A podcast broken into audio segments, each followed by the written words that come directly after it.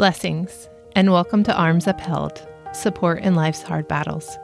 I'm Lynn Pierce, and I'm here to hold up your arms with encouragement, something to think on, and a prayer to focus on the one who holds all things together while you continue to fight the battles in your life. In the midst of battle, life can feel overwhelming, challenging, or beyond. I don't know what God has called you to do, what battlefield you are walking through but at times you may find yourself feeling this way. I want you to know that even though your battle likely looks different than mine, I'm here to support you. I want to stand with you until the breakthrough happens and you can see the victory materialize. My hope is that these few minutes we spend together will help you lighten your load, feel seen, connected, and loved, and fix your eyes on Jesus. Let's begin with God's Word. Be of good courage, and let us be courageous for our people and for the cities of God. And may the Lord do what seems good to him. 2 Samuel chapter 10 verse 12. As I was reading this week in 2 Samuel, the story in chapter 10 stood out to me. It felt familiar, not with the armies and such, but with the motivation behind the actions. This account is from the time when King David reigned over all Israel. The Ammonites were a neighboring people, and their king had just died. His son, Hanun, assumed the Ammonite throne.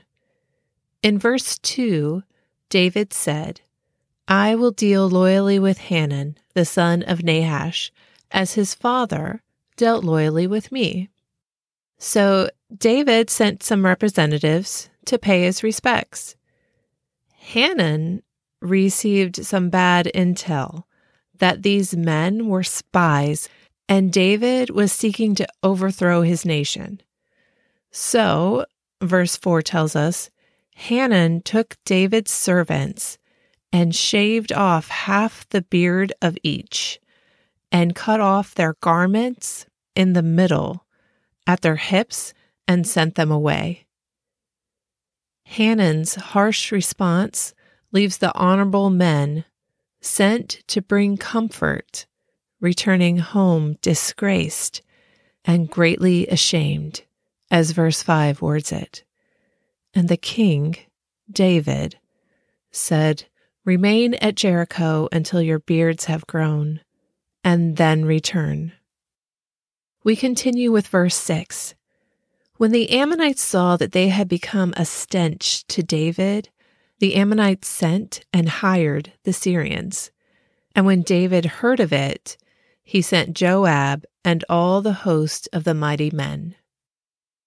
Now, Joab was the head of David's army, and the mighty men were great warriors with whom David had established history and trust. These guys were his best soldiers and likely loyal friends. When Joab went out with the army, he realized that the battle was set against him both in front and in the rear. So Joab took some of the best and chose to fight the Syrians, while he put his brother in charge of the rest as they faced the Ammonites. It is here, as they are preparing to split and head out, that we find our verse. Joab was speaking to his brother, perhaps in the presence of the mighty men. He said, Be of good courage, and let us be courageous for our people and for the cities of our God. And may the Lord do what seems good to him. Israel found itself in a battle not of their choosing. They had acted honorably, yet their sincere intentions were perceived as a threat. They had extended an olive branch in peace and found themselves facing a sword. Literally. David sent his army to defend his nation. Joab knew why he was there, and his heart remained true to the Lord. He called on his men to be courageous, not in retaliation, but to defend and protect the people, the cities of God. He also knew the outcome laid squarely in the hands of the Lord. Joab was prepared to battle, but knew God was going to do what seemed good to him. He was ready to fight, but surrendered to the Lord. That has to be the best place to face an enemy. It turns out that when the Syrians saw Joab's army, they fled before him. And when the Ammonites saw that the Syrians fled, they likewise fled. Then Joab returned from fighting against the Ammonites and came to Jerusalem. That's from verses 13 and 14. However, when the Syrians realized that Israel had defeated them, they attacked again. This time, David went out and fought them.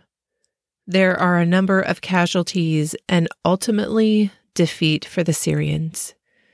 Verse 19 concludes the chapter with And when all the kings saw that they had been defeated by Israel, they made peace with Israel and became subject to them.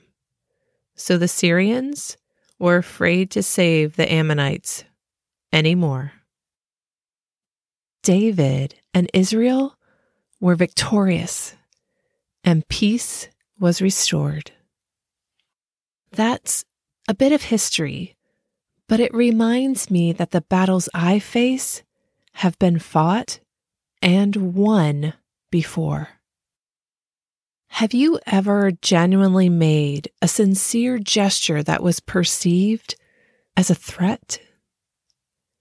Fear is powerful, and the enemy loves to use it to twist the truth. Perhaps your olive branch somehow instigated meanness that blindsided you. Perhaps you faced disgrace as well. Then the friend turned enemy gathered supporters to their side, and you found yourself surrounded and wondered, how did I get here? Even if our intentions are good, we can still be attacked. This is where we need to gather our faith and strength like Joab did. We must remain true and remember what and who we stand for. We gather our courage and remember the Lord has a plan. Then, like Joab, as we are ready to fight, we surrender. There are no promises that the outcome will be the scattering of those that surround us. But we can be sure our trust is in the right place, in God. Many of our battles will not require physical arms, but spiritual ones. So even as we stand firm in our faith, ready to fight, we check our armor. How secure are we in our salvation?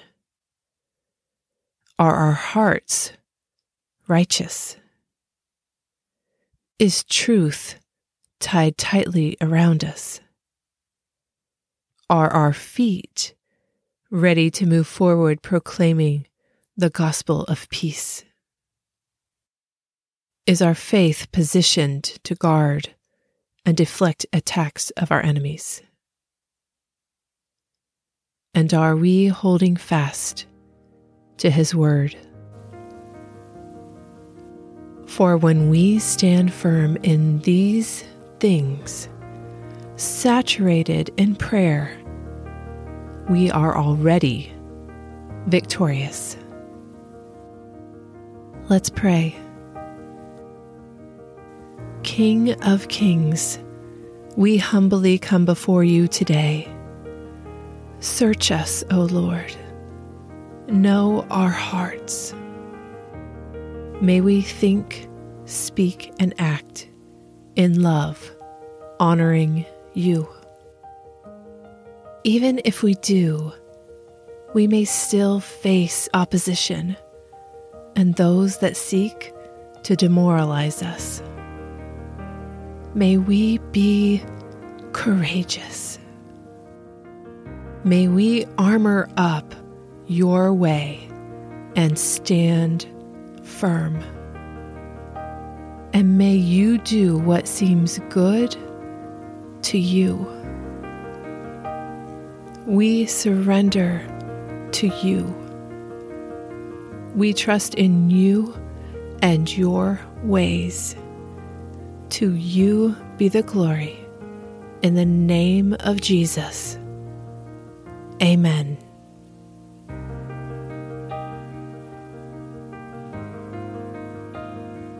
Thank you for spending a few minutes with me. Your time is precious and I appreciate it.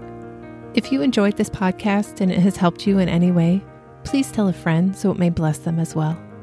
You can find links in the show notes to connect with me on Instagram or through my website, and even subscribe to my email list. As always, your battle may look different than mine, but let's stand together. I'll keep your arms upheld until victory is real in your life. Remember, God is for you, and so am I.